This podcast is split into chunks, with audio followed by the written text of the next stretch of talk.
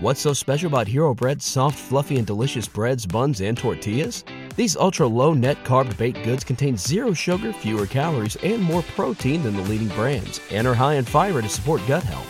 Shop now at Hero.co. Wilson, you sent the game-winning email at the buzzer, avoiding a 4:55 meeting on everyone's calendar. How did you do it? I got a huge assist from Grammarly, an AI writing partner that helped me make my point. And it works everywhere I write. Summarizing a doc only took one click. When everyone uses Grammarly, everything just makes sense. Go to Grammarly.com/podcast to download it for free. That's Grammarly.com/podcast. Easier said, done. Spending some time reconnecting with nature this summer? Here's a camping hack from L.L. Bean to make your next trip the best yet. Tired of your tent mate's flashlights shining in your eyes in camp?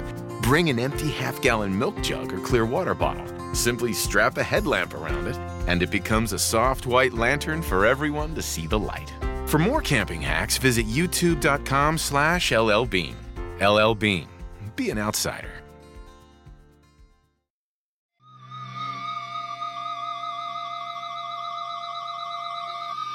And boom goes the dynamite. It's Monday night, and you know what that means. Kevin and Ely and I are back for another brand new episode of The Boom with an extra special guest, Paul Fontaine from The Dynamite Show. We don't know why Paul is here. He asked just before we went live that he said he needed to be on the show tonight, and he is always welcome on The Boom.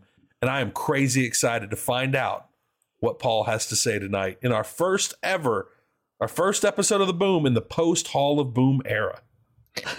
Well, actually, it is the reason I wanted to be on was about the Hall of Boom. And to quote a great Canadian band, Trooper, Google it, folks.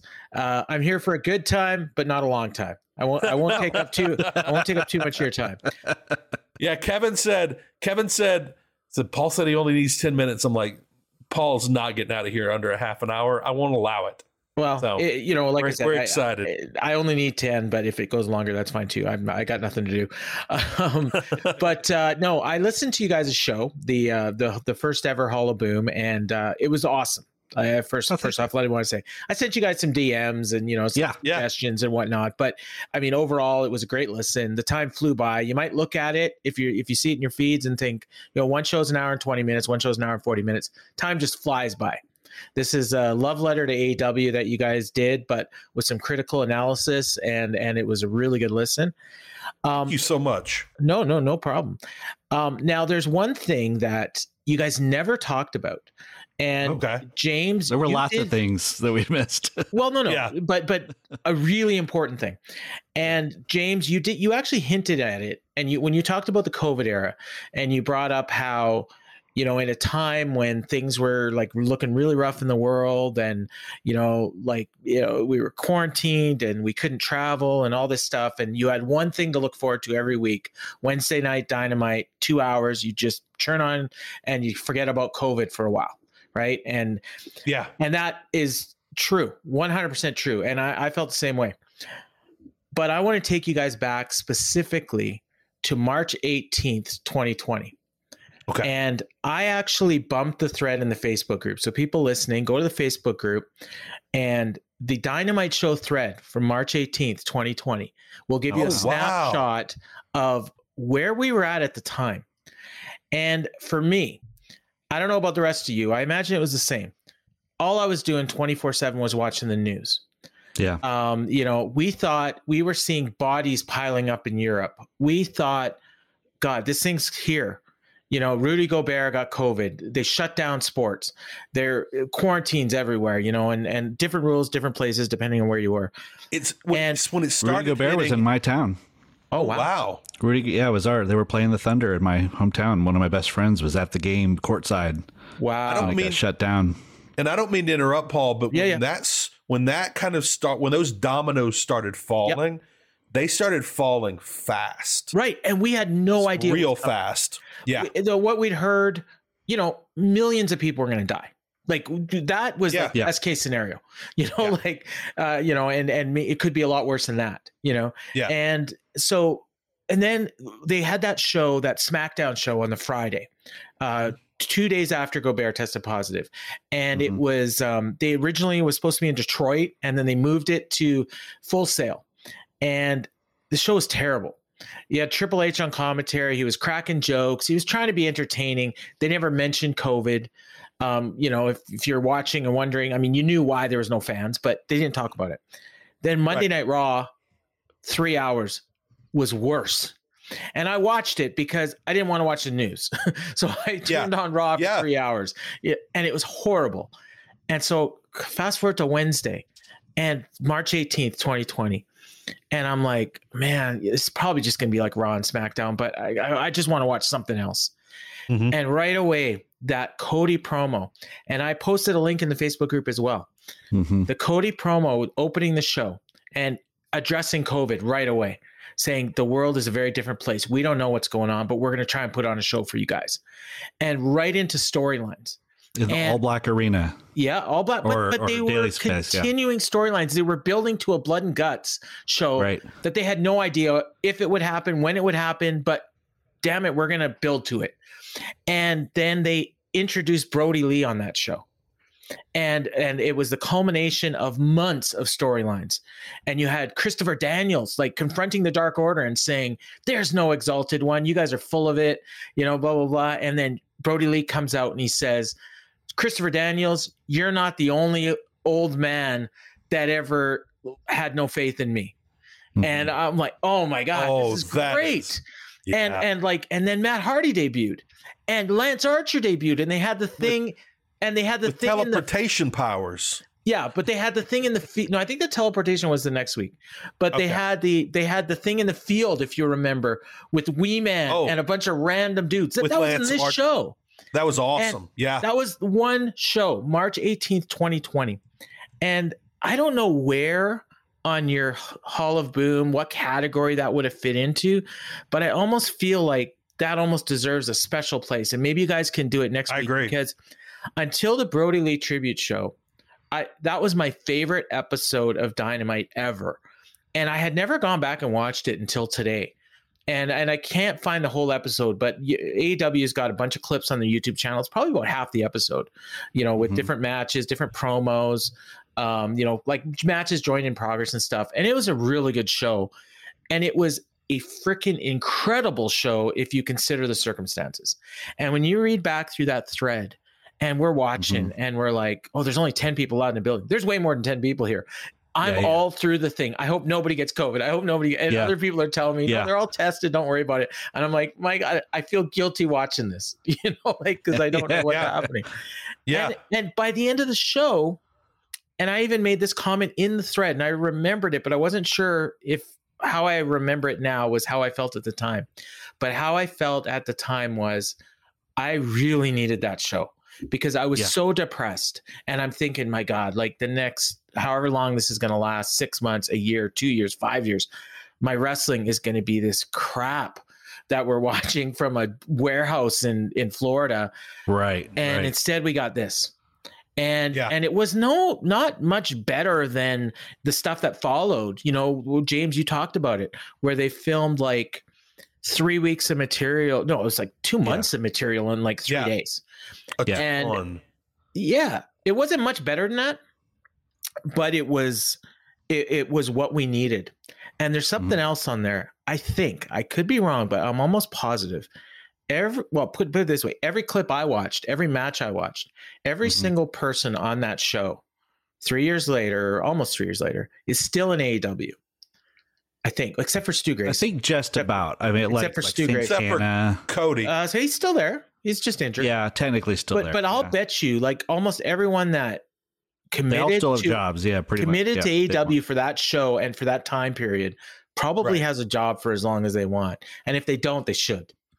Because that's earlier this year. Cody, obviously, but earlier this year when everybody was saying, oh, they might cut Chuck Taylor, I thought, I don't think they are, because I remember what Tony Khan said about Best Friends and how much they meant to those few months. When they needed them, they came through, and that's one of those things. It's almost like the UFC jobs that Rich Franklin got, and guys like that, Forrest Griffin, Like, I think after that, Tony is going to protect those guys for a very long time. That first day, though, like, I don't think either of you guys were actually even in the Facebook group at that point. I know James wasn't. I'm not sure about Kevin. But I urge you. I think I was, but I hadn't really met everyone yet. Okay. I urge you to go through and read that thread. I really appreciate you tagging. It's like about 250 posts, but most of them are, you know, like your typical Dynamite thread, you know. It'll take you 10 minutes to read it, you know.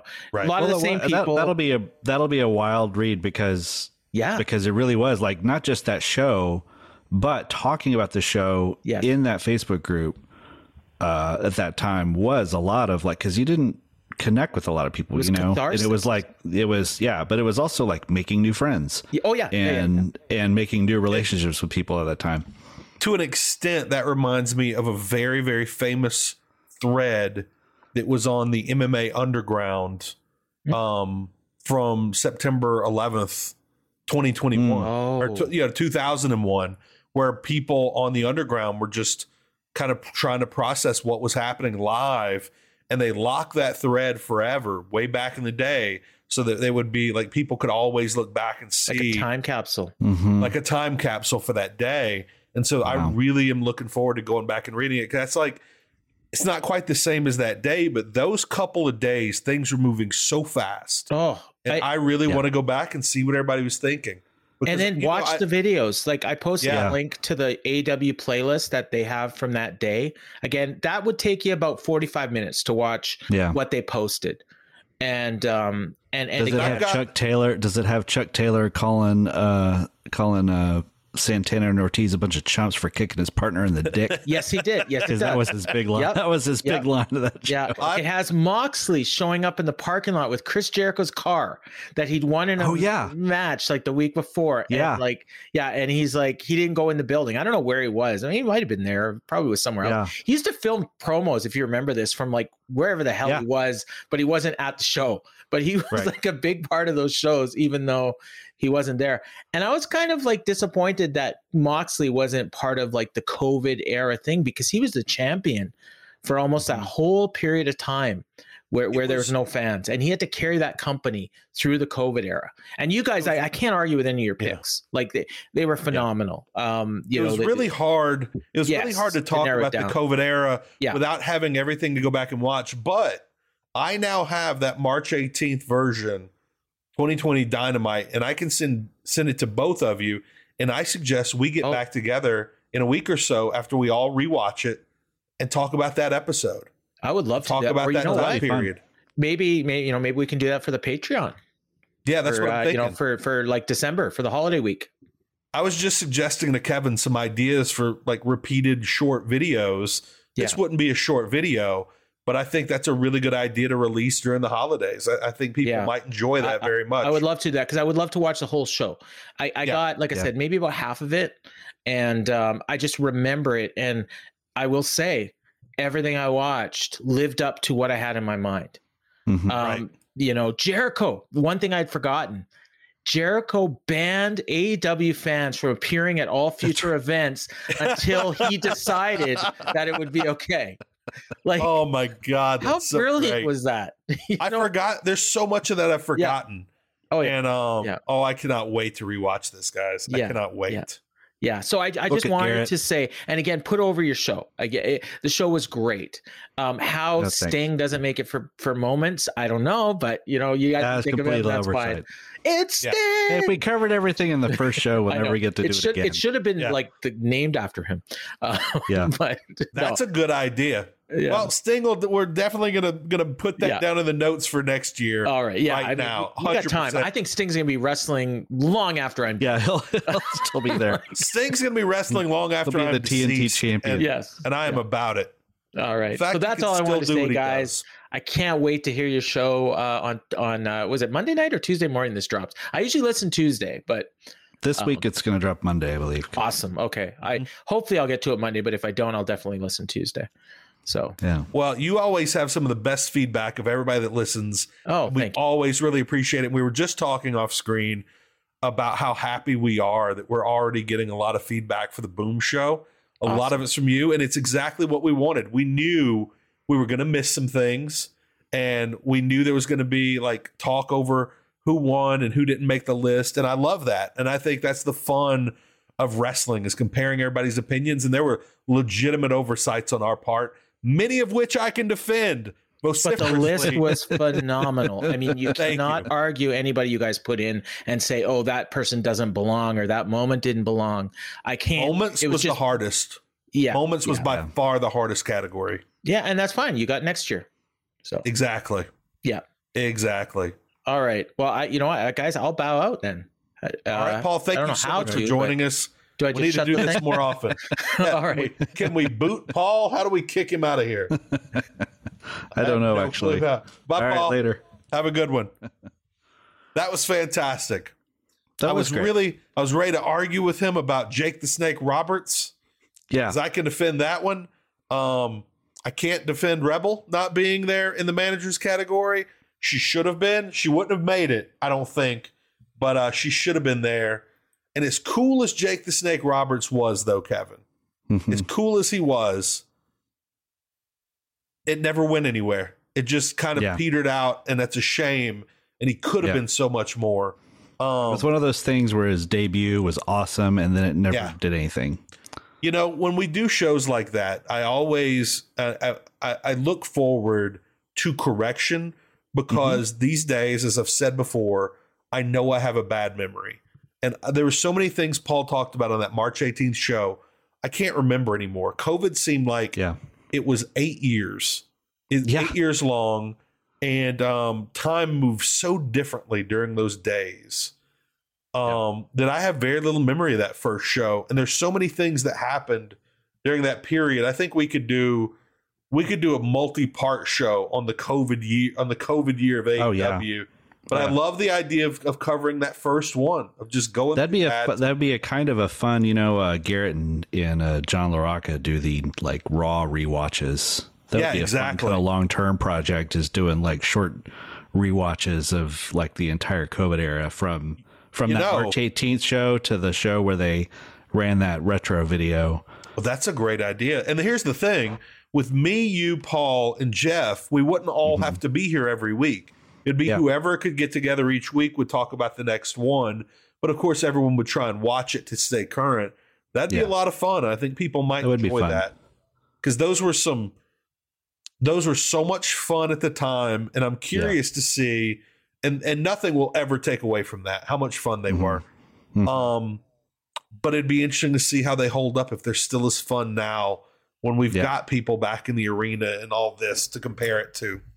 Yeah. I also want to say real quick that I think as much as I love the idea of all the wrestlers at ringside, AEW got lucky that they went third, that it was SmackDown, Raw, then Dynamite. Yeah. And I don't think they did the people ringside that first night. No, I don't believe they did. But and then a couple of times, remember, they were at like QT Marshall's gym. Yeah. And so they had the chance to see what worked and what didn't work. Tony Khan talked about seeing the difference in late night television, when that some hosts were just doing it solo from their homes. Some had small groups of people that were laughing, cheering, whatever. It's almost listening to like a lot of comedians have great podcasts, and some of them have guys that are, you know, producing the show, things like that. You will hear laughing in the background. It adds a lot. It really adds a lot. Yeah. And then once they did it, I fully expected WWE to copy them. That's exactly right. She adds so much. But in the end, I realized WWE would never do what they did. And they finally, that the Thunderdome was a fantastically interesting concept. They spent a lot of money on it. But to me, it never equaled the locker rooms at ringside. Yeah. Yeah. But I'm just sure... is just more human. Exactly. Although I really did enjoy some people were somehow broadcasting GCW wrestlers from their homes in the crowd wearing GCW shirts.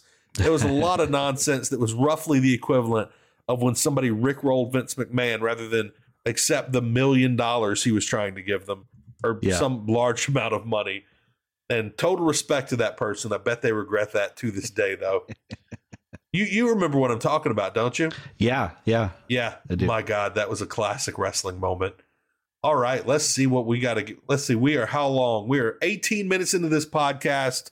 So let's talk about if you want to listen to the Hall of Boom, the only way to do that right now is to become a patron of Fight Game Media. To do that, go to patreon.com/Fight Game Media for only $5 a month. You get extra bonus shows from every single host here at Fight Game Media, along with extended versions of your classic shows like Brace for Impact. And the Hall of Boom is in two parts, Volume 1 and Volume 2. Hopefully one day we can release the whole thing, is the whole bloody affair. And all together, it's 3 hours of wrestling talk. And I like the way we broke it up, in that if you're going on a road trip, you can listen to half going and half coming back, that sort of thing. And my thought was, if I was going somewhere for Thanksgiving, this is what I would like to listen to. And it's kind of like when you're a writer, you want to write what you want to read, and the same thing as a podcaster. And I'm glad we put something together that we would really like to listen to, as opposed to this normal nonsense like we're going to be talking about right here on this week's brand new episode of The Boom. NFL Sunday Ticket is now on YouTube and YouTube TV, which means that it just got easier to be an NFL fan, even if you live far away.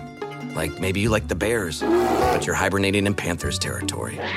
But with NFL Sunday Ticket, your out-of-market team is never more than a short distance away, specifically the distance from you to your remote control. NFL Sunday Ticket, now on YouTube and YouTube TV. Go to youtube.com/presale to get $50 off. Terms and embargoes apply. Offer ends 9/19. No refund. Subscription auto-renews.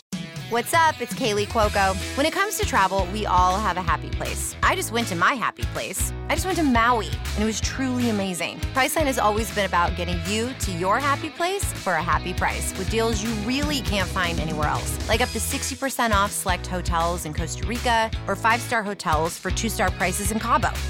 Go to your happy place for a happy price. Go to your happy price, Priceline. And we are going to start out with the return House of Black, Kevin. That's right. The House of Black are back.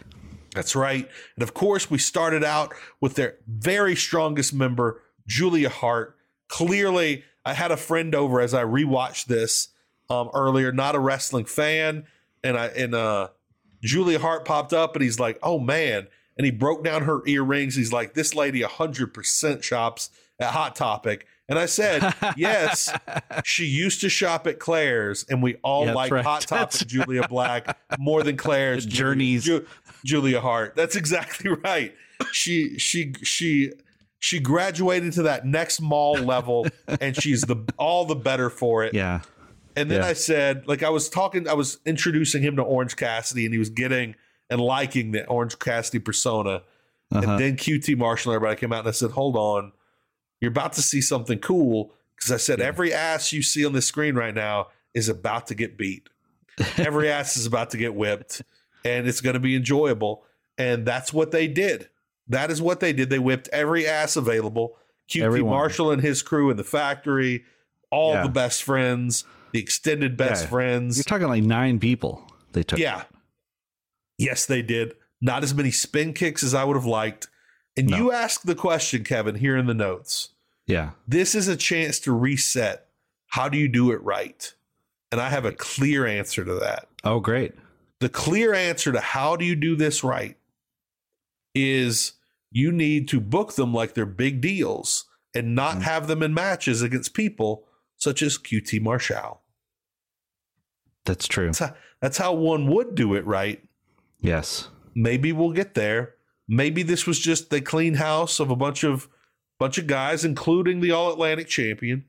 Mm-hmm. And maybe they'll move on to top-level tag teams once they let top-level tag teams participate in AEW programming, as we saw a little bit of on Rampage. Right. And that's the way to do this right. Have them be top guys wrestling top guys. Oh. Or even top flight. Why not? Either way, top hats. Yeah.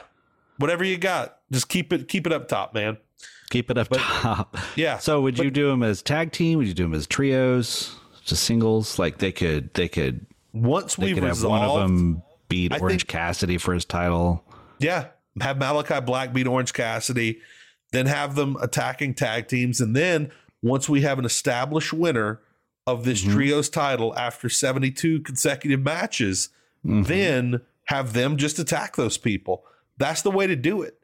Do it like you did with the Nasty Boys back in the day. Whoever they want to fight, they just go out and beat the hell out of them until those people wrestle them and have them attack top guys. And that's how they become top guys. Simple as that. Yep. The problem with the old House of Black was they kept getting distracted in nothing bullshit feuds. Yep. And so, yeah, they need to avoid the Best Friends of the world. They need to avoid the QT Marshalls of the world. Yeah. You know, they did. Maybe they got it out of their system. I'll give them one more match. I'll give them one match against the Factory where they just destroy them in a squash just to show off. I'll give them one against Best Friends. They do not get a Factory pass with me. No one gets a Factory pass if they want to pretend they're going to be top guys. I won't allow it. I give them the Factory pass as long as it doesn't go past a commercial break. That's fair. Yeah. Keep it under 60 seconds and we're good. Under 60 seconds, we are good to go. Next on the list, a shocking development, Kevin.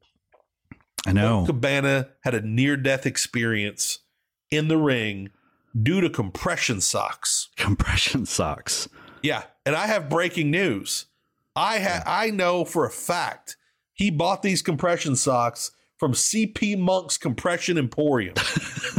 A man named CP Monk sold him these socks, which almost severed his legs at the knees. CP Monk's. That's closed exactly right. On Mondays and Tuesdays. That's exactly right. And you can clearly see them through the windows eating their muffins. They're just crushing muffins. It's right next to Mindy's. Catching everyone that wants in to get their compression gear in the eyes. No selling them the whole time. I'm just imagining. So, yeah. I guess he forgot his socks. He has these special socks, like soccer socks that he likes to wear because they don't leave his shins exposed, I guess. He doesn't like his shins to be exposed. Listen, man, you'd never want to go into the ring against top competition with exposed shins. Right. Everybody knows that, Kevin. Right. Everybody. So he's going around trying to find it, and apparently he walks into this store with a tall guy with slick back hair, tattoos, and a large mustache, and a monocle, which seemed to be attached to the mustache. Said, "Do I have the socks for you, young man?" That's right. Yeah, as his attack dog he was having to pull him back at the neck. Appeared to be bipedal, however. But it was a bad day for Colt Cabana. Yeah. Literally lost all feeling in his legs, and I got to give it to him. That was a pretty good match for a man with no feeling from the knees down. It does explain a lot because people were noticing that he seemed a little off, and that would be a weird feeling to just lose feeling in your legs. And I am glad he didn't. Because there's curious. Our friend Preet, who's in our in the Fight Game Facebook group that we've been plugging. Yeah. Is a medical professional, and he said this is actually serious business. Like if you get the wrong compression socks or you get too, like they're helpful if you need them, but if you don't need them, it can be really bad news. Yeah, and as we saw right here, I'm really curious. I would love to talk to Preet because I wonder, is this just no feeling, or is this like the feeling of your legs being asleep, where you can't really feel them, but there's pins and needles, you know what I mean? Mm-hmm. I'd love to know which that was. Either one's terrible.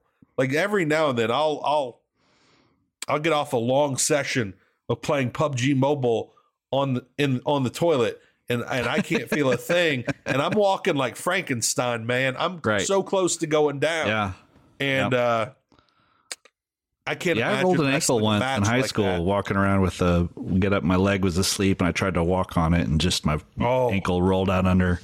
Mm. Yeah, that was bad. That could have been bad. So glad he's okay, and we can laugh about it. I have to mute the mic. You're about to set off my Tourette's right here. In fact, I've got to mute my mic right this moment. All right, I am back. So next up, Ricky Steamboat's last match. Kevin, I've been real busy with life this week.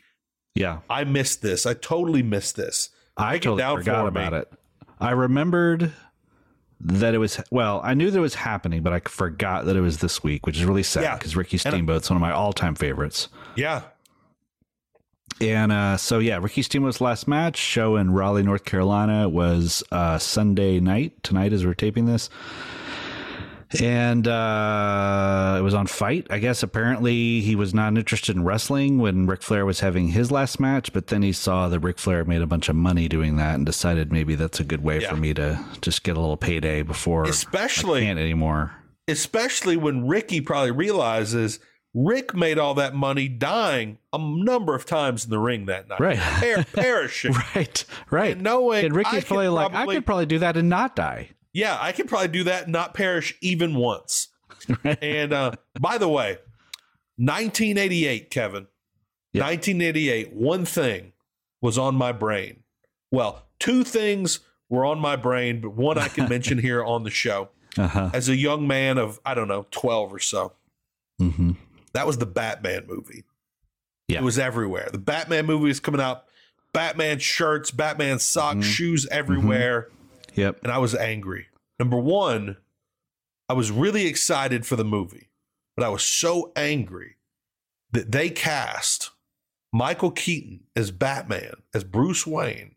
Right. It's very controversial at the time. To me, the choice for Bruce Wayne was a no-brainer. Only one man in America looked the part and had the skills, and that was Ricky the Dragon Steamboat. Oh. I was genuinely angry that Ricky the Dragon Steamboat. Now I'm retroactively angry. Had not been chosen as Batman. He's got the dark hair. He's got the look. He could be the billionaire playboy. And my God, does he have the Batman moves? Yeah. And you could imagine that cape, like arm dragon people. Yeah. And you could have. And the thing is, they wouldn't have had to have the huge, heavy suit where he couldn't even turn the neck because he actually had the pecs, which brings me to Ricky Starks, something we have to talk about later on in this episode. A theory I have. But to this day, angry that Ricky the Dragon Steamboat was not Batman in 1980. Back then, I would have been totally on board with that at the time. I appreciate that I have a comrade at arms here that understands what I was saying. Well, I wish that we could have been at this show tonight, and so we could have told him that in person. Oh my God, these matches: FTR and Ricky the Dragon Steamboat versus Jay Lethal, Brock Anderson. Not just Jay Lethal, but Jay Lethal in full black machismo mode. Oh my God! In the classic Randy Savage pink tights with the white stars and the yellow boots from WrestleMania 3. Look at this. This is basically your top guys of today with the top guy of yesteryear versus a dream four horsemen, even though there's only three, of Nick Aldis, Brock Anderson. So you've got your Anderson. Yep. And Randy Macho Man Savage under the black machismo banner. With That's Arn a hell Anderson of a match, corner. Man. Oh, my God. Oh, my God. I bet it was good. I only saw a couple of clips, but I saw Ricky throw Jay Lethal down with an arm drag. It was great. People loved it. And then two of the four greatest tag teams in American history, Rock and Roll Express versus the Briscoes. Yeah, you want to know who won? I would like to know who won. The Rock and Roll Express beat the Briscoe Brothers. Goddamn straight, because Ricky Morton has a Canadian destroyer unlike any other this world has ever seen. My God. I have no idea how that happened. I can't. But the Briscoe Brothers. Yeah. I've got to see this, Kevin. The Briscoe Brothers beat the Rock and Roll Express. I've got to think it involved the Briscoe Brothers beating themselves somehow. It had to. Absolutely had to. And... But what a year for the Briscoe Brothers, basically working nowhere. Yeah, all year long. What a year they've had. They've had a phenomenal year. And also, I remember last year thinking, "Wow, the Rock and Roll Express are like having a run in New Japan." Right. And now in 2022, they're not only facing but defeating the Briscoes, one of the greatest tag teams of the last decade. These two guys are just unreal. They're absolutely unbelievable. Yep. Apparently, Brian Pillman Jr. was also on that show and turned heel. So we don't know if that'll play out in anything in other shows. Oh, that's interesting. That's interesting. I really want to see what he's, I think we've gotten all we're going to get out of him right now as a face. And I would love to see what he can give us as a heel. Cause a lot of times, look, Julia Hart isn't a big player, but I wasn't joking with like Claire's Julia Hart was clearly inferior to Hot Topic right. Julia Hart. So I would really like to see. Yeah. And I'm assuming he'll do a little bit of the unhinged gimmick. And I really want to see what that'll look like. I really do. Yeah, that could be fun. And I've always heard that Griff Garrison is a good heel. If he were to ever do that. So maybe both of them.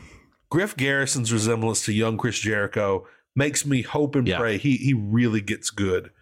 And I really want him to get good. And he was so green when he entered AEW, so green.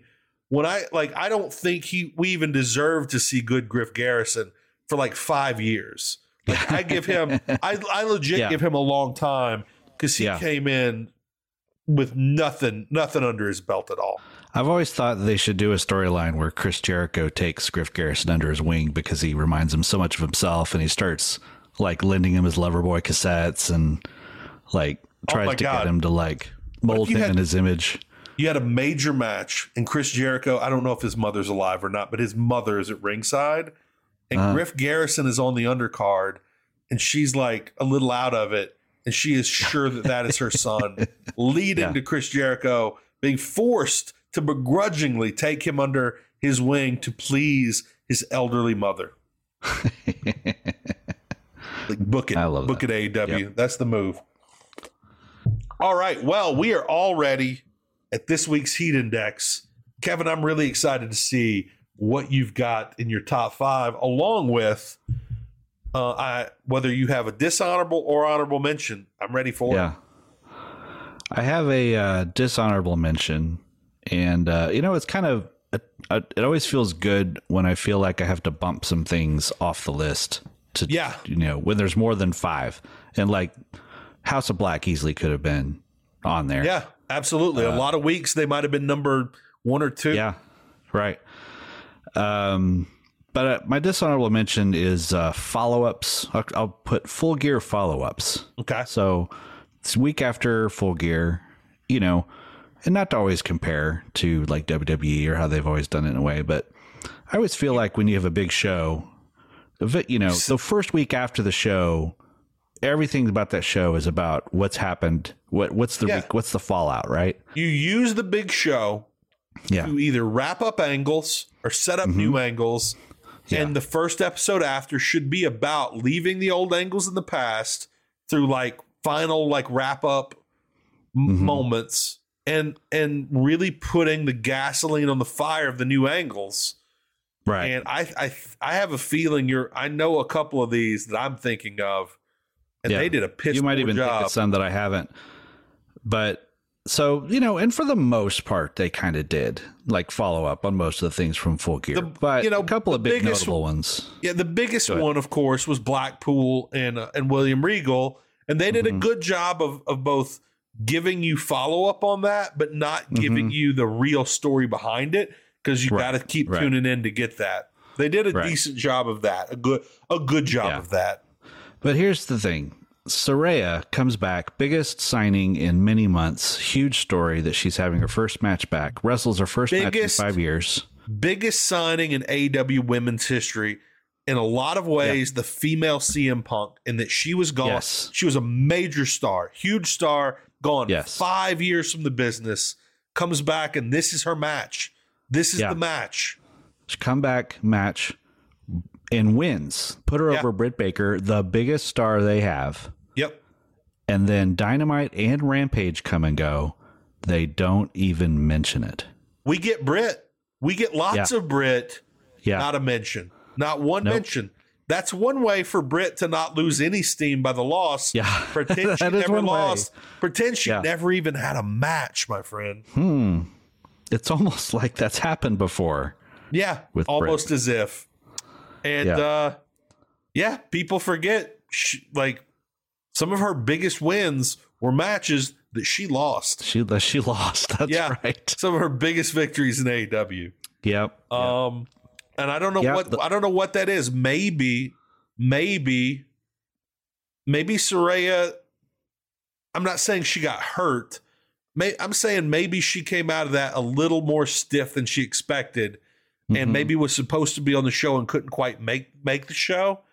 But even then, you have Britt losing her mind over losing to Saraya, and again, maybe that was too much of a rewrite because of the things they have planned to move forward. Well, the Britt versus Jamie angle potentially. Yeah, they could have still made it work. You know, when she came out. What was the segment she came out? Oh, when they announced the world title thing that was no longer interim.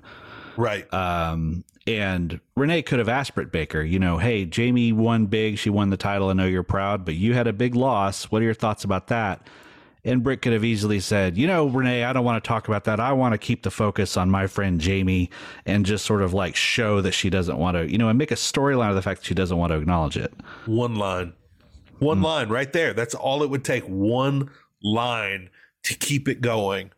Yeah. We didn't even get one line. And nope. there were that is far from the only example of that I think we can come up with in this show. This one is more of my own personal bias because of how much I loved last week's storyline. But Eddie Kingston, right, pays off the storyline of him losing, being out of control, getting disqualified, wrestles his hero, finds a new purpose in life, and then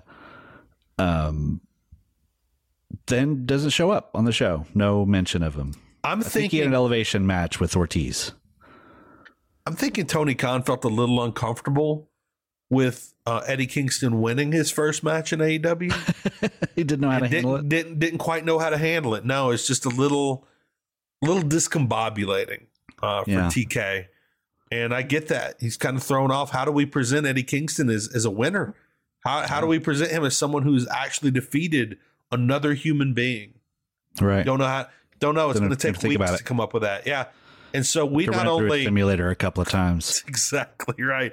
Hopefully Oliver Kopp's pro wrestling simulator, whose name I cannot remember offhand, stop by the Fight Game Media group on Facebook and ask though, and everybody will point you to it. I am hugging the mic right now, trying to pick something up off the floor that was meaningless. But then also some stuff with Stokely and Ethan Page. TNM, by the way, is the name of the wrestling simulator that Oliver Kopp created. There you go. Oliver Kopp's TNM wrestling simulator. Download it immediately for free. Yep. Right. And then the other one was Stokely. Stokely... you know, a week before Full Gear tells MJF, I'll see you in hell. Like at Full Gear. Which technically is, if he's the devil, it would just be at his house in Jersey, you know? Technically, they're saying Jersey is hell here. Right. Right. Maybe it just meant we'll have lunch before the show. And I this is the only one I could kind of justify, just a teeny bit. Kind of. In that it was all... That was the entire Stokely angle was a red herring to throw us off of Regal. Yeah. But it was still a major angle. He's still there. All those characters are still in AEW and he still said, I'll see you in hell. And we could at least get a shot of those two at like a deli, you know, in Jersey. Yeah. It's like, oh, there they are. They're in Hell's Kitchen. They're in Hell's Kitchen. Exactly. That could be. Yeah. We got nothing. Random thought I just had. It could still pay off next week when MJF shows up. If Regal comes back, maybe that could be the firm. You know, that could be the reason. Thing, and maybe they're forming a faction called Hell. Oh my God, Brett, give me that, man! I'm ready for it. Yeah, I am ready for it. So I'm things excited. Like that. I guess you know, if next week they do follow up on these things, I'll be a little more forgiving. But man, I like my follow up shows to follow up. Kevin, something just hit me. What? William Regal is now full-time MJF's manager. Yeah. And he convinces Bryan Danielson to make the leap over. I don't think we see the death of the Blackpool Combat Club. I think we see two Blackpool Combat Clubs. Oh, wow. Fighting for ownership of that name. I saw you say, oh, wow, but I couldn't hear it at all. You completely cut out. It's happened a couple times. Oh, wow. Big deal. Oh, wow. Exactly. Which, by the way, anytime you want to look up a great oh wow or just wow GIF, or as the kids say it, GIF, on Twitter, anywhere you use your GIFs or GIFs, throw in wow plus UFC and look for myself. And, yep, look for myself, and you'll get you got to go down maybe 20 rows. You'll find it though. All right, it's the only GIF worth using these days. So yeah, they left a lot to be desired on Dynamite this week, but it wasn't a bad Dynamite, and we did get some interesting stories throughout the week. Give us number five. Number five is the former 10. Well, he might still be 10, but Preston Vance now. I have a feeling lowest turn in recent history, anyway. That's right. I have a feeling this is going to be a Jungleman Jack Perry type situation where 10 becomes Preston Vance. Without the mask, he's allowed to be who he is, and there'll probably be some conversation about how the mask and the Dark Order held him back as he was just a number. He couldn't even show his face. Nobody knew who he was in public if they saw him, that sort of thing. And I would like that. And so, but yeah, give us the breakdown on how all this went down. So we've been waiting on this forever, and it seems like we'd always say this is when it's coming, and it never would. Preston hasn't exactly been wowing everyone. He had this match with Orange Cassidy a couple of weeks ago that was not very good at all. Yeah. What were you about to say? Two things I was going to say. Number one, AEW, it reminds me of a great line from Arrested Development about Lucille Bluth getting off on being withholding. I feel like that's Tony Khan, but he withholds things from us for so long that we finally decide it's never going to happen, and we quit talking about it, and we quit caring. Yeah. And generally that wrestler quits caring. Yeah. And then when it happens, they totally don't deserve it to be happening. They haven't, they earned that storyline a year before, and by the time it happens, no one cares anymore. Right. And I feel like that's where we are. But I guess the one reason people might care now is this leaves the Dark Order was at one point 72 people. Now it's down to 3 people. It is. 3 human beings on this earth, not including -1. So if you include -1, that takes it down to 2 people, being that he is, in fact, -1. Yes. So, that's a big deal, especially when they're facing off with a group that now includes Blade, Butcher, Roosh, and Preston Vance. And Private Party. And Matt Hardy. And Andrade. Well, if Andrade ever comes back. Right. That is a definitely they're at a disadvantage, my friend. Yeah.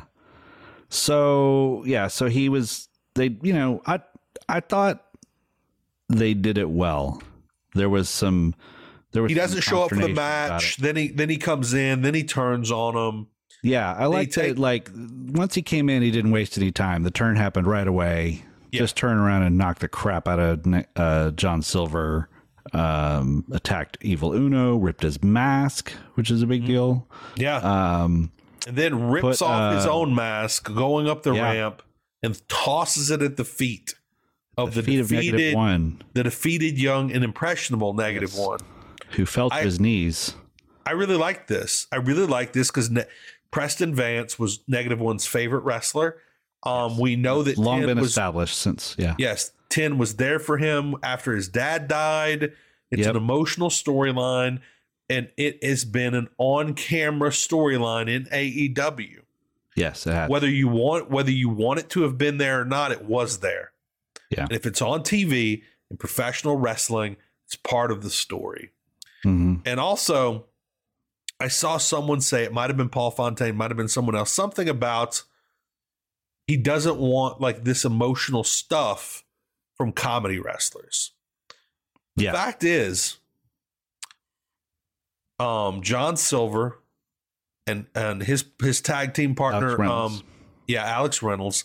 I almost said Ryan Reynolds, and I'm glad you saved me there. What star power that would be? Yeah. Yes, they're comedy wrestlers to some extent. They're also fucking fantastic wrestlers. Yeah. They've had incredible matches against the Young Bucks. They've had so many incredible matches, and they're wrestlers, and they deserve a good storyline. whether they're comedic or not. Orange Cassidy's gotten him. He's gotten main event storylines against Chris Jericho. Mm-hmm. To me, a wrestler is a wrestler, whether they do some comedy or not. And these guys are great wrestlers. These guys can have legit five-star matches, and we've seen them come really close a lot of times. And frankly, I wish they were wrestling guys higher up on the card, because I think they deserve that. And so I like that they're getting a well thought out, well drawn out, emotional storyline. Yeah, I'm happy for them, and I think they've earned it, and they freaking deserve it. And, I am too. I am curious to see if Silver can turn that switch off. Because he's gotten so good at being Meat Man Johnny Hungy that, and he overdoes it. He overdoes it. He overdoes it. Lean into it so much. So it'll be interesting to see if they can coach him into how do you turn like Orange Cassidy knows exactly how to manage his silliness. He knows how to wrestle differently. He knows how to portray. He knows how to portray anger when he needs to. He knows exactly how to dial in his character to whatever he needs it to be. And I don't know if Silver does yet, but I would love to see if he can. I would love to see it. Silver does a good job of that in the ring. Yeah. Not on the mic. On the mic, he just goes, he turns it up to 11 every time. Right. Alex Reynolds actually does a really good job. He does. Yeah, he does. And if John Silver, and it's weird saying this, John Silver should take some notes from Alex Reynolds on slowly transitioning into that serious guy in a serious feud. Yeah. This could be phenomenal. This could be really, really good. I would not want to, like, actually, if I were like, a backstage personnel, like actually suggest going to do this, but just because we brought it up in the COVID era, looking at the John Silver in that Brodie Lee Memorial match. Yeah. That's who we need now. That's who we need. And not to say, oh, you need to go back to that place, but that's the one that's not the bug-eyed crazy guy, it's the guy who's like the awesome baby face. Now, some people think this might lead to, if let's just say Vance goes through and he starts tearing through people and, Knox just starts taking out all these Dark Order guys and becomes a monster and he's the next Lance Archer or something like that, that this could lead to a program for Hangman. And that could be interesting. It's a little low for Hangman on the card, but just came up with something else. This is pulled straight from my ass right now. Great. And it's not thought out at all. Good. What if this slowly leads to the broken and dejected Dark Order of Evil Uno, Alex Reynolds, John Silver, who are taken in by a new fearless leader. What, exalted one? By new exalted one? The exalted one, yeah. Yeah, we get a new exalted one that's promised. You kind of know they're happy. That's all going on behind the scenes. That exalted one, do you know where I'm going with this? No, I can think of a couple of ways. Malachi Black, ladies and gentlemen. Okay, yeah. And the House of Black and the Dark Order merge into the creepiest perverts that AEW has ever seen. Yeah. I wouldn't hate that. And I would like to see evil, angry John Silver. I'd like to see the death of Johnny Hungy for a while. And that'd be really interesting. And then maybe at some point he breaks out and tries to break out of the new cult, even on his own. And I'd love to see something like that. I don't know where he would go, but I think he's definitely stronger in a tag team. But that'd be interesting. It's never going to happen. Interesting. I wouldn't mind it. Merge your creepy perverts, people. That's the lesson. Merge your creepy perverts. That's the takeaway from this week. That's exactly right. Maybe we should start doing at the end of the show, if there's no should have been on Dynamites, we should do this week's takeaways. This week's takeaway. Yeah. All right. Follow up on your follow-ups and merge your perverts. That's exactly right. Oh, man. But some of those mergings don't need to happen on screen for you. No. No. Number 4. Number 4, the big super babyface of the week, Ricky Starks. My God. Number 1 contender. Louisiana's own Ricky Starks. That's right. He has beaten Brian Cage, Lance Archer, and Ethan Page. I wish he'd only beaten Pages and Cages this week, but unfortunately, Lance Archer made it in there. Rages. Lance Archer was Rages. That's right. Pages, Cages, and Rages. Pages, Cages, and Rages, my friend. So, what did you think of the run? Tell me what your thoughts are. How are you feeling right now about Ricky Starks? I'm feeling pretty good. I think the delay affected it, but not too bad. I think if he had that win on the pay-per-view, it would have been cooler. That is an evergreen statement that we should induct into the Hall of Boom. The delay affected it. That is true of every storyline in the history of AEW. Yeah, it's absolutely They wait too long on everything. Yeah. But I'm imagining Tony Khan saying the greatest angle ever booked was the one that was making you think it would never happen. That's right. Tony Khan is the devil in the end. And so maybe Daly's place is hell. So maybe I have what will likely be a controversial Ricky Starks theory that I will get nothing but hate for. For a couple weeks, we saw him wrestling in only in a shirt. Yeah. Button-up shirts, only shirts. Right. And now that he's been beaten down by everybody, his entire chest is taped up. Yep.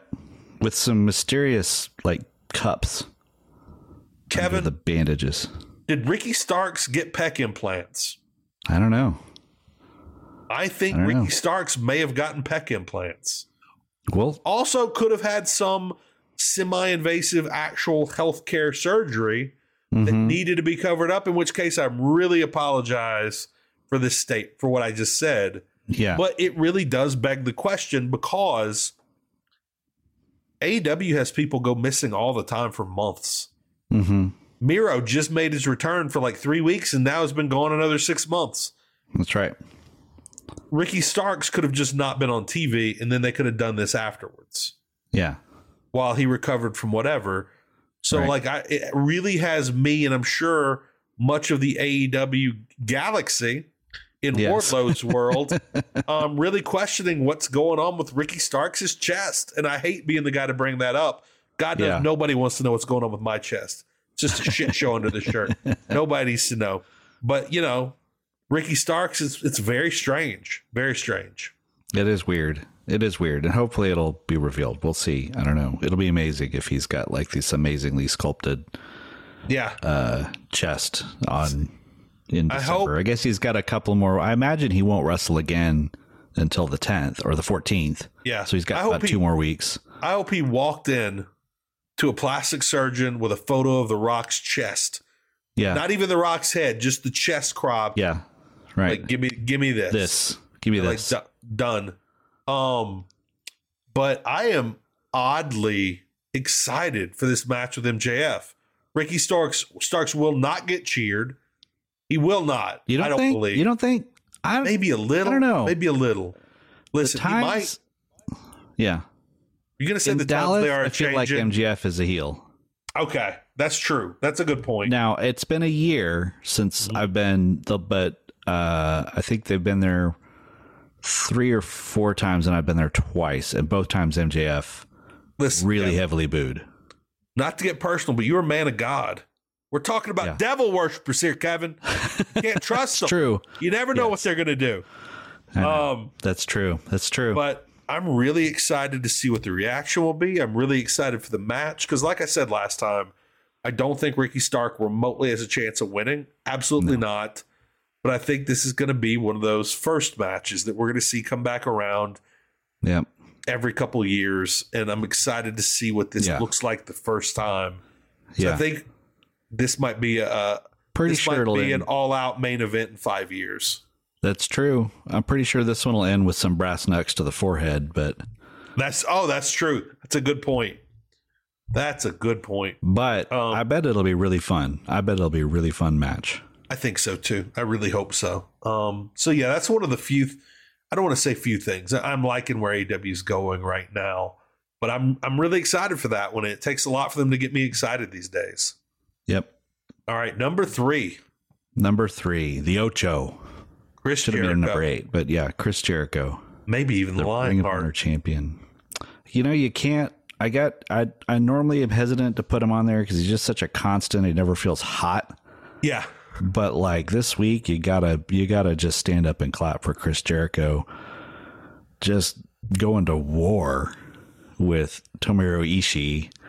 I don't know if he bladed his own chest. Oh, that was brilliant.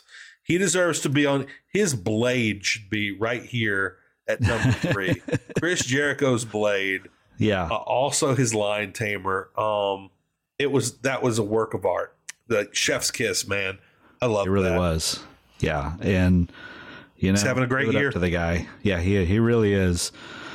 As much as not excited as I am about Ring of Honor. He is. The Ring of Honor thing is throwing everything off. Yeah.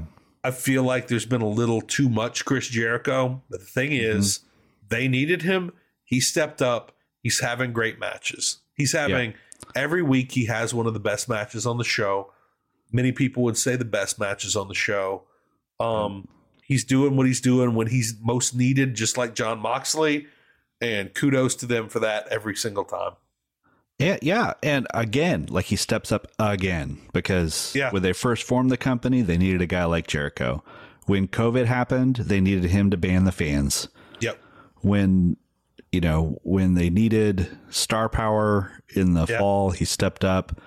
And again, I really think he is loaning his star power to ROH. And I originally thought it's because they had a deal.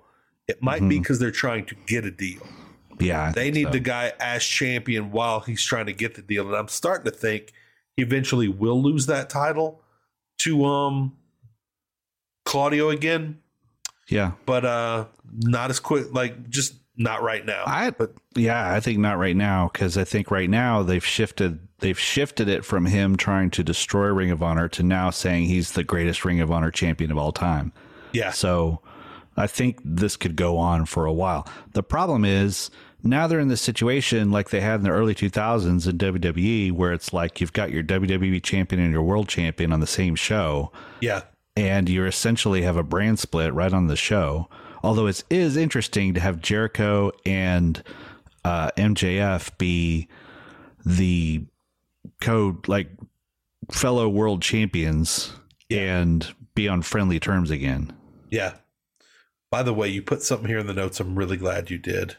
What's that? It's one of those moments where I jump off the couch in my heart. My back hurts right now. I couldn't jump off the couch. But in my heart, I jump off the couch and like fist pump, but I'm never sure if it was just something that popped me or if it popped everybody. Uh-huh. And that is that ludicrous DDT on the apron. Oh my gosh. Yeah. That was so good, Kevin. I love that so much. Yeah. I'm so glad you felt that too. And I'm guessing everybody, most of the people in Fight Game Media that were seeing it live. Oh yeah. The same way, but I wasn't with everybody in the chat. There was much in that. So the chops, the bleeding on the chest, the DDT, and then the lion tamer at the end where he puts him in the lion tamer, not just the Boston Crab, but the actual lion tamer. And then like you're like, oh, this is the real lion tamer. And then he like tweaks it back and you see the real lion tamer, the way he used to put guys in the 90s. This is like 1980s cartoons. No, this isn't the Ghostbusters. Yeah. This is the real Ghostbusters. That's the team that you've never fucking heard of in your GD life, kids. Yep. Also a very good cartoon. Yep. So that was all right. Chris Jericho earned number 3 this week. Okay, Kevin. Number two. The dastardly William Regal and the Blackpool Combat Club. That blackguard. Oh my God. He's a dastardly. Evil man, right proper villain now. That's right. He's a right proper twat is what he is. Yeah, that's right. I don't even know if I can say that. I might get booted off of here. I like how he just healed on Chicago. Like he's in Chicago of all places, and he acts like he can't remember where he is. I love that so much. He is. And then under his breath, he said, "Where are we?" And he goes, "Chicago." And then just under his breath, he goes, "That's worse than Detroit." Yes, that popped me as well. That really did. I loved it, because the thing is, it's kind of like, at one point I had a boss who was from New York City. Mm-hmm. And he was a real asshole, man. Just a dick. And then when I started being an asshole back to him, he loved it, because I'm busting his balls. Chicago is a crowd who's going to bust your balls. Yeah. And you can bust theirs right back, and they respect you for it. And that definitely happened this week. Like when Bill Burr annihilated the entire city of Philadelphia for 10 or 15 straight minutes. This is the equivalent of it. And there was a lot of that in this episode, and William Regal was one of the better examples. Yeah, I liked how he refers to Max as Mr. Freeman, and totally played into Max being on the movie set shooting the Von Erichs movie. Yeah, as big timing them, of saying like, "Oh no, he's far too busy to address you." But then he specifically referenced, I didn't catch this until I watched it the second time, that he specifically referenced, several weeks back, I sent Max an email, and you'll hear about that email next week. They're back to the email thing, and I love that. Also, between the haircut of what's his name from Hollywood, whatever musical, famous actor who's in the Von Erichs movie, whose name I can't remember now. Zach. Between Zac Efron's haircut and MJF, I'm 150% going to see this movie opening weekend. I might take off work from On Patrol Live to go see this, whether it's good or bad, I don't care. I need to see this man's haircut. I need to see him on all the juice in the world. Mm-hmm. And I really can't wait to see what MJF is doing.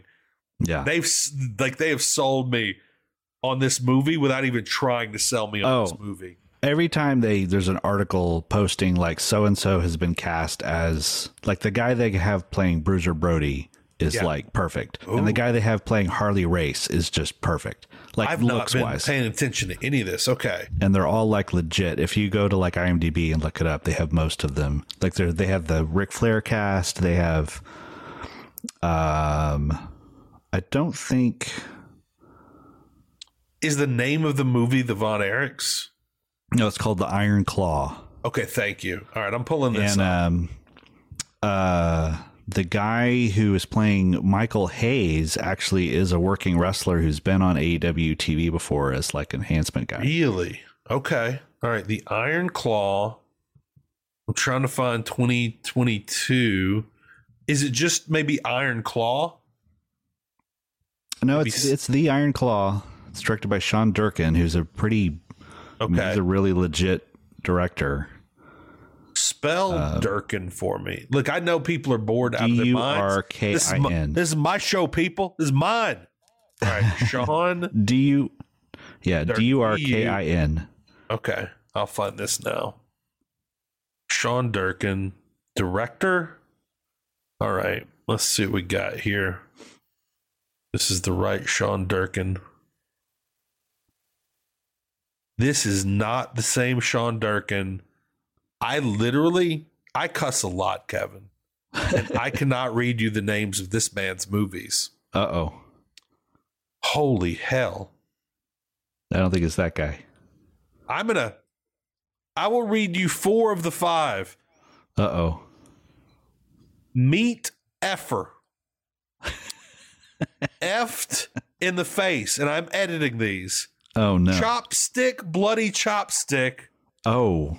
The last F, and even with my editing, I can't tell you the name of the last one. Wow. Okay. Oh, wait, that was Sean Durr. My bad. That was Sean Durr.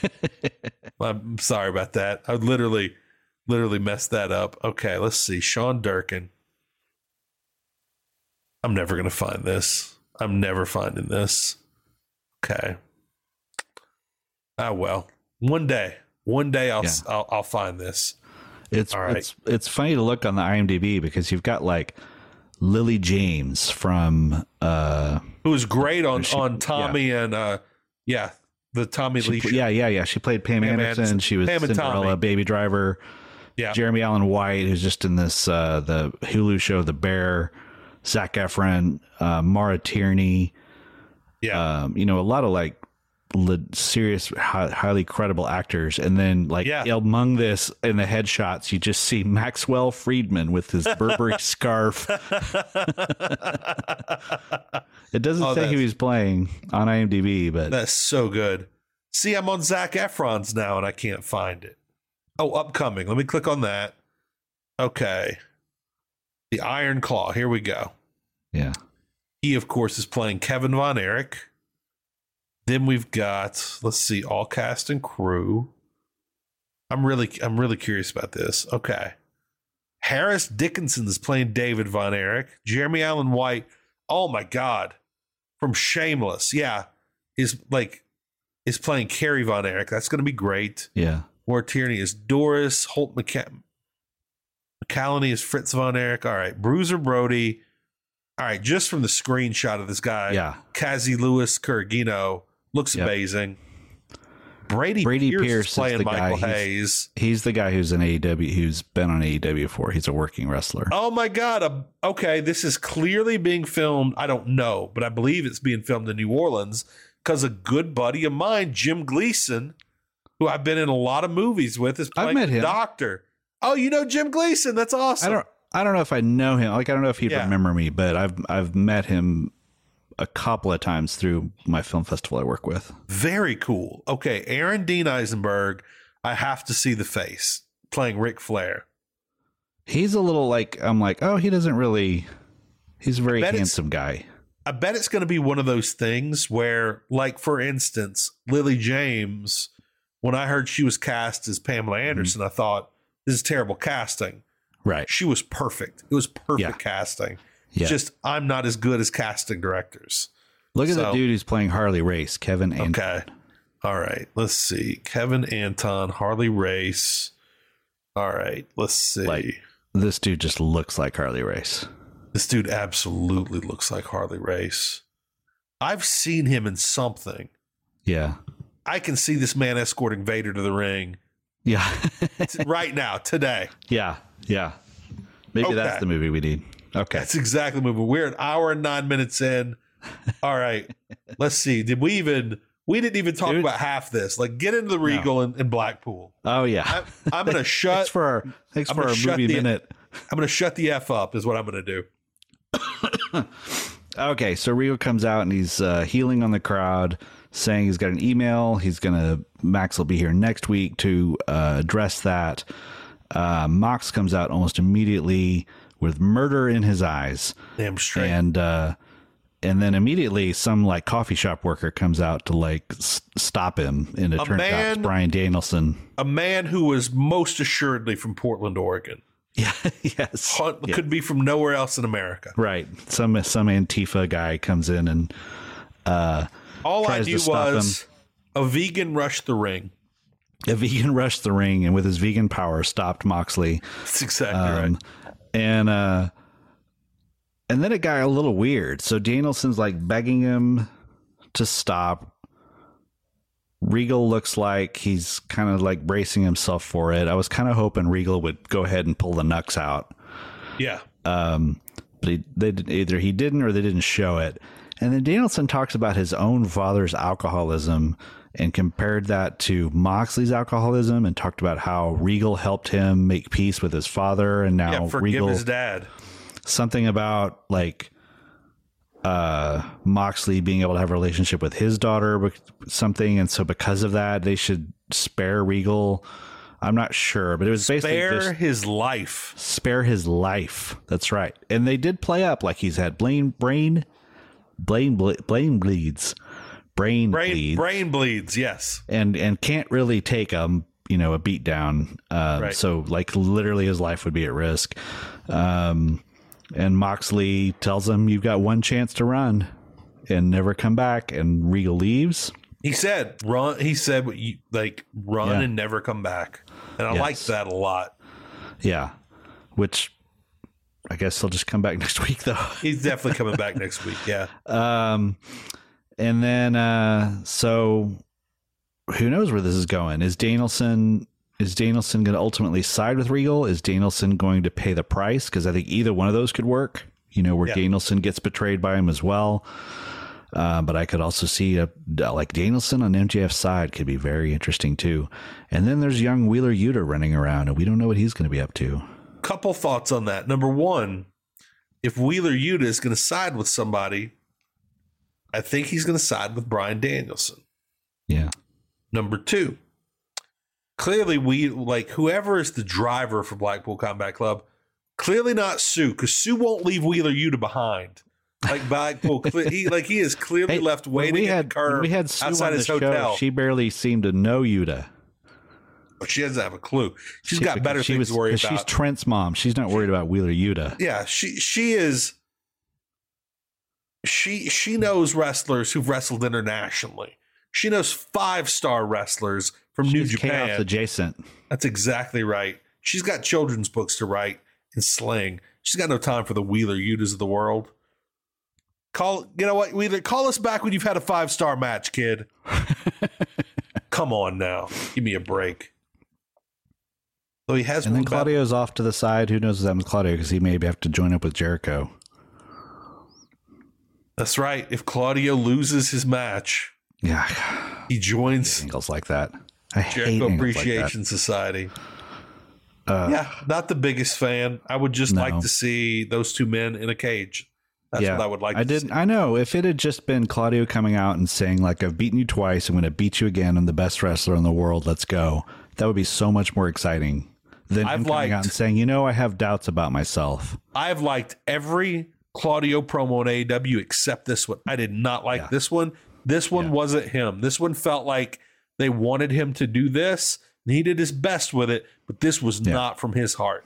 This was not a definitely wasn't a Wheeler Yuta promo, but it was not a Claudio Castagnoli promo. Yeah, no. It actually made me less interested in going to the show that I'm already committed to going to. It did. It was really like, oh man, that's a bummer. And then if FTR have to fight the Gun Club, I'm going to be pretty bummed.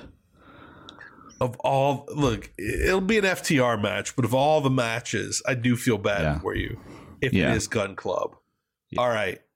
We'll see. What is on the heat index of the hottest angles in AEW right now? What is number one? Pettiness. Pettiness wins this week. That's right. You know, we once referred to CM Punk as the Michael Jordan of pettiness. This is the Chicago Bulls. Yeah, there's the Chicago. I was going to say like the Golden State Warriors now. They're just like the dynasty team. This is Jordan, Pippen, and Rodman right here. Yeah, that's right. Good as it gets, man. Good as it gets. Wait, is this the dream team? Is this the dream team of pettiness? Maybe it is the dream team. Yeah. Yeah. It's the dream team. It's like you got like. Oh, my God. I loved it. A lot of people hated it. I loved it because they can't say anything. No, they are prohibited from saying everything legally. Yeah. But they did everything in the ring they could to get their point across to fans, to be understood where they stand and what they think. And they did that. And they did that well in a lot through very innocuous things, like using moves made famous by Kenta, things like that. That somehow people are, they know people can interpret this in certain ways, even though it's clearly all about their respect for Kenta and Hangman Page. And Hangman Page, yeah, right. There was, at one point, listen, Death Triangle plays dirty. They use hammers, right? You know what? Sometimes you like one thing the McDaniels know. We've long since known. Sometimes you have to bite off somebody's ear when you're in a tight spot. My family's proven that over generations. Sometimes you got to bite somebody's arm if they're going to go for a hammer. Right. And he did that. I don't see what's so controversial about that. Yeah. I know. If people want to read into that, let them. Yeah, if you want to read into that, why not? If you want to go crazy with wild conspiracy theories, I just think they suddenly delivered some messages to fans.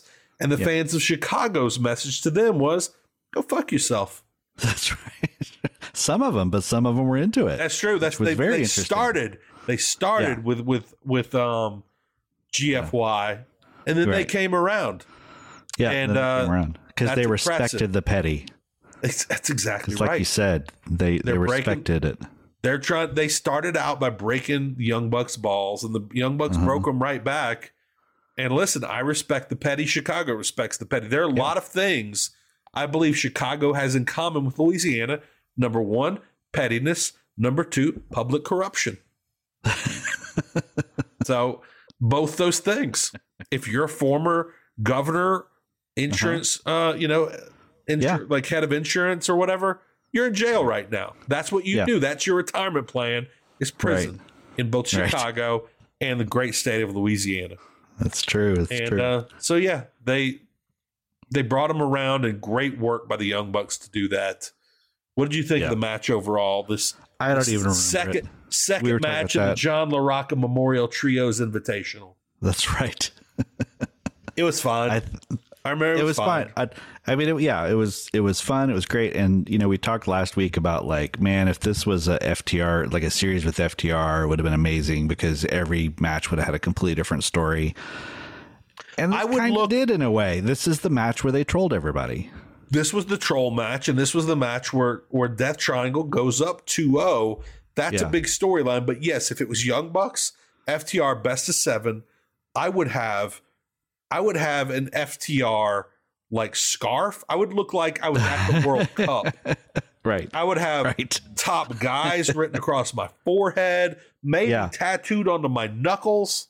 Right. Oh my God. Also, of course, you imagine the best of seven with the Briscoes, FTR Briscoes. Good God. Yeah. There'd just be one match where the Briscoes come out, beat them until they're unrecognizable, get disqualified. That might be match one. Right. Give me that turn. Give me that little. That would be great. That little series. Yeah. All right. So we've now covered. See anything else we miss here? A lot of people are reading that CM Punk's coming back. I think those people are certifiably insane. Yeah, but maybe. I'll buy it. Listen, is there a greater than 0% chance? Jeff Hawkins got us all hyped up about it a week ago, but if there is there greater than can't stay there. Is there a greater than 0% chance? Yes. Is there a greater than 2% chance? Shit, no. No, there's not a 2% chance. 1.5% chance, maybe. That's the over/under is 1.5%. I want to know, Jeff, Paul, everybody else at Fight Game Media, are you taking the over or the under on 1.5% chance of the return of CM Punk? Yeah. Well, let's see what else happened this week. Renee did some announcing on Dynamite. Yep. I think I read that wrong. Yeah. But the big thing was Toni Storm is now recognized as the world. They retroactively have named Toni Storm as a AEW Women's Champion, no longer interim. And they've announced that Jamie Hayter is the AEW Women's Champion, not interim champion. That is really good. Yep. I'm just assuming whatever's going on with Thunder Rosa, whether it's actual injury or not actual injury, she's not doing good at the moment. Yeah, yeah.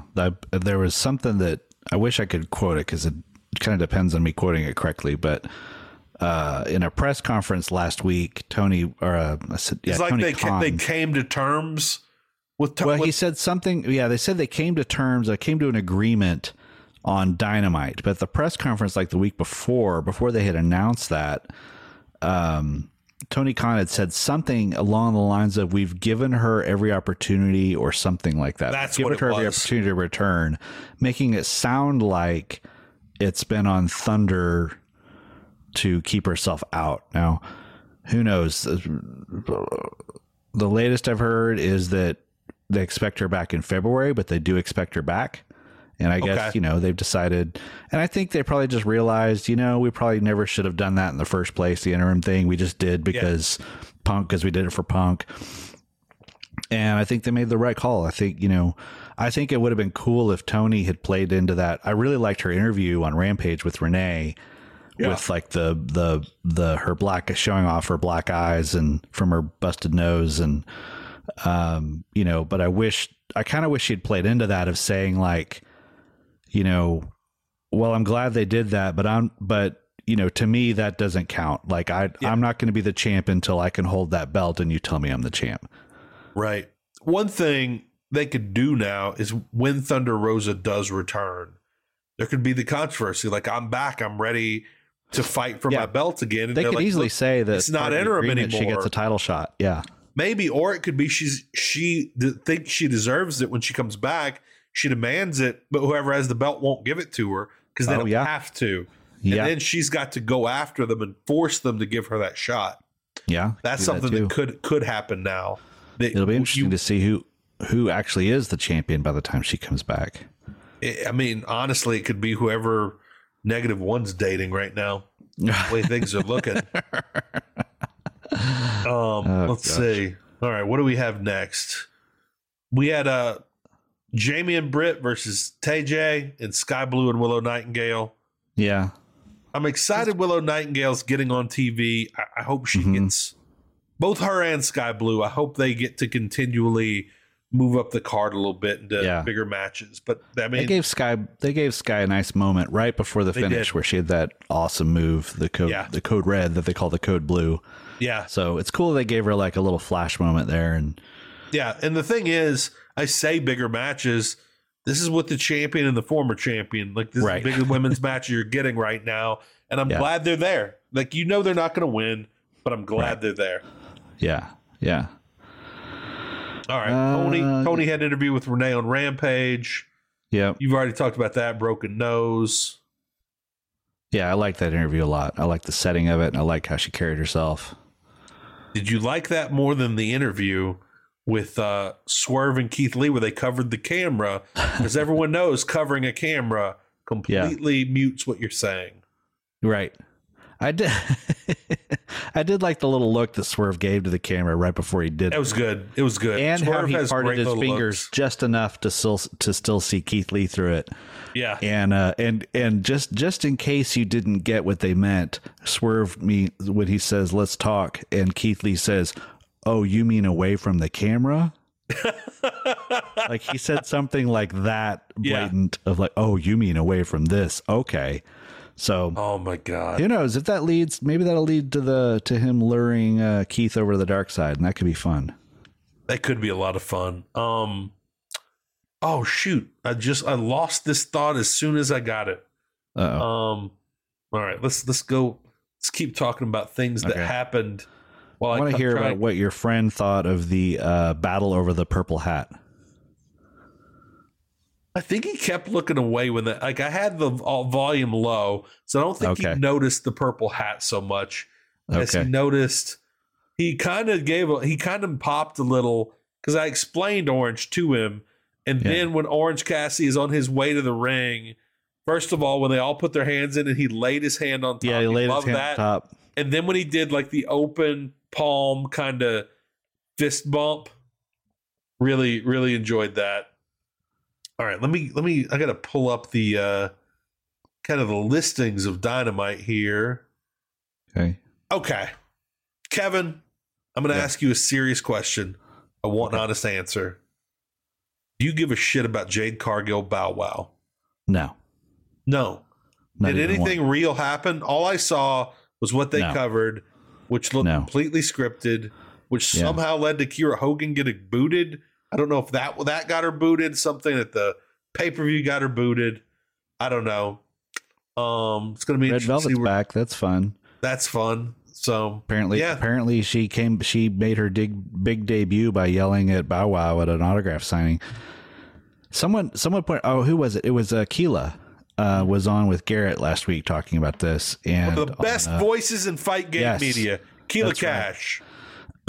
And she talked about, I think it was her or maybe it was Garrett, but they were talking about it, saying like they need to not be doing stuff like this, because what needs to be happening is Bow Wow needs to be showing up at AEW trying to get in and he gets kicked out, not Jade Cargill getting kicked out like some overzealous fan at a biggest signing women's event. Star is feeling extra thirsty at a signing event and gets removed because she's not a big enough star to get in to an event that any fan can get in by paying $250. Let me tell you, Jay clearly doesn't have that kind of money wrestling in AEW. Let me tell you, I live in Oklahoma City. We have the Oklahoma City Thunder basketball team who we stole from Seattle. And I'm really glad you stole them and not the New Orleans. We have the Hornets were our guests. And I will always love you guys for hosting the Hornets after Katrina. We loved the Hornets. So when the Thunder first showed up and they were, we had the hot stars, and a couple of years later it was like, wow, we really have an NBA team. It's amazing. There was a moment when they were about to break through. They were getting into the playoffs. I don't remember if it was the year they went to the finals or not. But in one of the playoff games, there was a story, local story. Lil Wayne showed up. Okay. He just rolled into OKC and decided, I'm going to go to the Thunder game. I'm into this series. I'm into this team. I'm going to roll up. Lil Wayne didn't get into the game. I love this. They were like, nope. He literally showed up without a ticket. Yeah. He just showed up. I'm Lil Wayne. I'm coming with a ticket. Put me on the front row. And they said, nope, those are for paying customers. You do not have a ticket. You cannot come in. And hardcore ticket lady. The city pride that washed over Oklahoma City. That felt, we are now a town that Lil Wayne. We turn around. Just big time. We turn Weezy around and send him packing. That's right. Big timed him. That's right. I love that. I love that so much. And that's what Bow Wow should be at AEW. Bow Wow doesn't get into AEW. By the way. You got to be Rick Ross to get into AEW. I don't believe that's exactly right. Bow Wow just throwing accusations. Yeah. I don't think I've seen him since he was Lil Bow Wow, like 20 years ago. Right. Unrecognizable.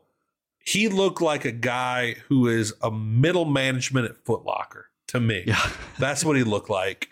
He did not like old school Foot Locker, not modern Foot Locker where they've got good shoes. I know exactly the guy you're talking about. You know exactly who I'm talking about. And, relatively unimpressive. I just bought some shoes from that guy at the Converse outlet. I was about to say, I could see him working at Skechers outlet. They're not hiring him at the Skechers outlet. Yeah. They are not doing that. We got a very shopping mall centric episode tonight with Claire's and Hot Topic. And by the way, BTE returned this week. Have you attempted to watch it? Yes, I did. I attempted to watch it and I did not make it all the way through. Let me see. I don't want to be offensive. I really, really don't. They keep having segments where the Dark Order, the whole gag is that they're all super gay. Yeah. And there's just 5 minutes of them doing gay jokes. And it's not that I was offended. It was they're not funny jokes. Yeah. And they just keep doing it, and they can do so much better, and they've done so much better. I got bored and paused it and never came back. Yeah. I skipped it. I don't want to skip all the way through it because sometimes there'll be good stuff, but I also don't want to sit through it and hoping there'll be some good stuff. Right. And so I've seen half of it, and there's probably something on there that should have been on Dynamite, but I'll never know because I couldn't get through all the lame gay jokes. Yeah. Yeah.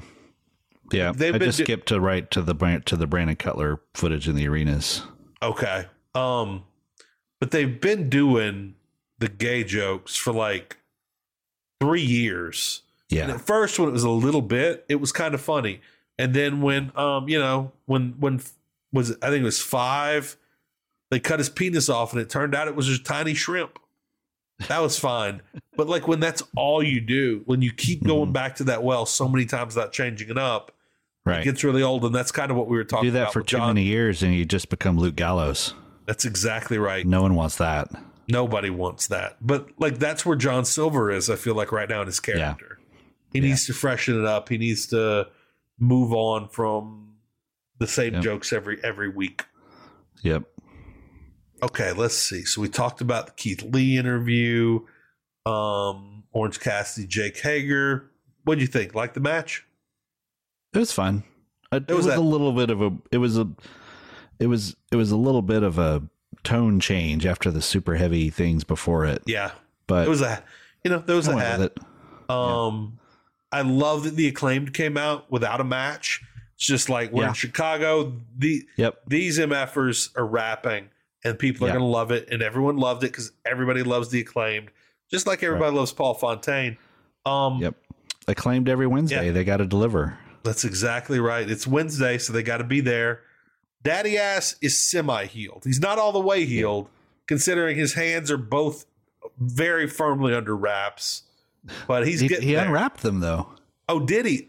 Totally missed that. That tells you something. He unwrapped them and was even demonstrated that he could scissor. Oh, I totally missed that. I really apologize, everybody. But then we got Lethal and Jarrett, and I'm not that excited. Weird. Yeah, no. And but again, another thing from Full Gear. They never mentioned the fact that they lost to Darby and Sting. No, not at all. Okay, I'm yawning, so we got to get through this. Yeah. FTR beat Top Flight. What'd you think? That was fun. It was a good match. A lot of fun. Gun Club came out to troll. How excited are you at Dax versus Bryan Danielson? No, I am super excited about that. I love Dax getting his dream year of matches. Talk about top guys. Yeah, that's going to be a really fun match, and I hope they both go for it. I think it's going to be super fun. I refuse to acknowledge Darby Allin versus Anthony Henry, or Athena just challenging for things. I get somebody we haven't seen in a year and a half. All right. Hikaru Shida wrestled AEW superstar Queen Aminala. Yeah. I'm sorry, Aminata. It's Natalie Portman out there. That's exactly right. So that was a thing. Bunny and Penelope watched. I enjoy watching them watch people, so that was fine. That's fine. All right. Total elevation match, though, yeah. Match of the week. You've got to pick one. Jericho versus Ishii or FTR versus Top Flight. Jericho and Ishii. It was just a blowaway match. Yeah, my pick: Darby Allin versus Anthony Henry. Oh, that's not true at all. No, I'll go with Jericho Ishii mainly for the blood. Big fan of blood. Yeah, and all right, what do you have for should have been on Dynamite this week? Just Eddie Kingston in general. Yeah, we should have had Eddie. Don't get me that excited about Eddie Kingston and then just take him away from me. Talk about a tease. Talk about getting off on being withholding right there. Yeah, right. All right. So looking forward to next week. MJF promo, Elite versus Death Triangle, 3 of 7. Bryan Danielson versus Dax Harwood. Jesus Christ. Yep. Jade Cargill's going to have a title celebration because I guess she has it back now. Yeah. I really hope it gets stolen again. Yeah. Willow Nightingale listeners A versus Anna Jay. That's not going to be a good match, but we can all hope and dream.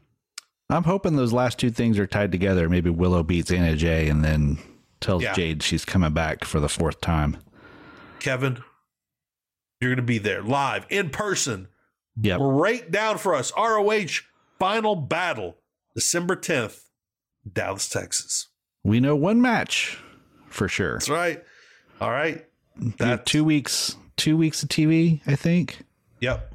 Yeah. 2 weeks of TV. Is that Jericho Mercedes versus Claudio? I feel like the Mercedes versus Athena match is everything but official, but I don't know if they've actually announced it. Right. So it's got to be it.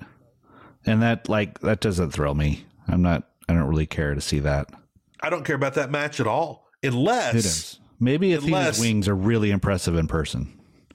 Or maybe they suffer a terrible malfunction. Somebody loses a limb. That's how you get me into Athena right now. It's the only way you get me into Athena. Jericho, Claudio, I'm into that. I'm assuming FTR will have a match against somebody. Probably somebody we don't want to see. Maybe the Rock and Roll Express, since they beat the Briscoes. Listen, the Briscoes need to be on this show. They're getting paid full time. Right. They've got to. This is the only ROH show in months they could possibly be on. Let's really hope they're on. I really hope they're on this card in some capacity. I have Samoa Joe's likely going to be there. Yeah, Daniel Garcia hopefully, but we don't even have hints. We're not even sniffing matches for these guys yet. Maybe even Colt, though if his legs have healed up, I don't know. It might be a little early for Colt. My God, All right, and then winter's coming December 14th in Dallas. Yeah, I'm stoked about that because I'm MJF Ricky Starks be there for that too. MJF Ricky Starks world title and match 4 of 50 in the Elite versus Death Triangle. That should be a good one. You know, that's the one the Elite have to win, and I have a feeling they're going to lose 3. You think they're going to have 3 and they'll win this one? Absolutely, and then that'll be the thing. If they lose one more, they're done. Yeah. So I think this is the one. This could be a big one where the Elite finally pull out a victory. All right. So that's the week in AEW. Not the most exciting week, but not that bad. We had a lot of good stuff going on. So from me, from Kevin Ely, from everybody here at Fight Game Media, and from Paul Fontaine, have a great week, everybody. And we hope to see you back here again next Monday or Tuesday. Have a good one, y'all.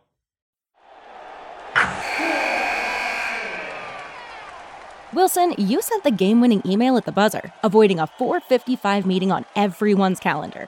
How did you do it? I got a huge assist from Grammarly, an AI writing partner that helped me make my point. 96% of Grammarly users say that it helps them craft more impactful writing. Would you agree? Grammarly helped adjust my tone to navigate tough work conversations. And it works everywhere I write, so I can quickly communicate effectively. Your teammate used Grammarly to summarize an important document, making a 3-pointer. How did he do it? It only took one click. When everyone uses Grammarly, everything just makes sense. You made an incredible slam dunk to end the game. The meeting was canceled, and your team will go home champions. Go to Grammarly.com/podcast to download it for free. That's Grammarly.com/podcast. Easier said, done.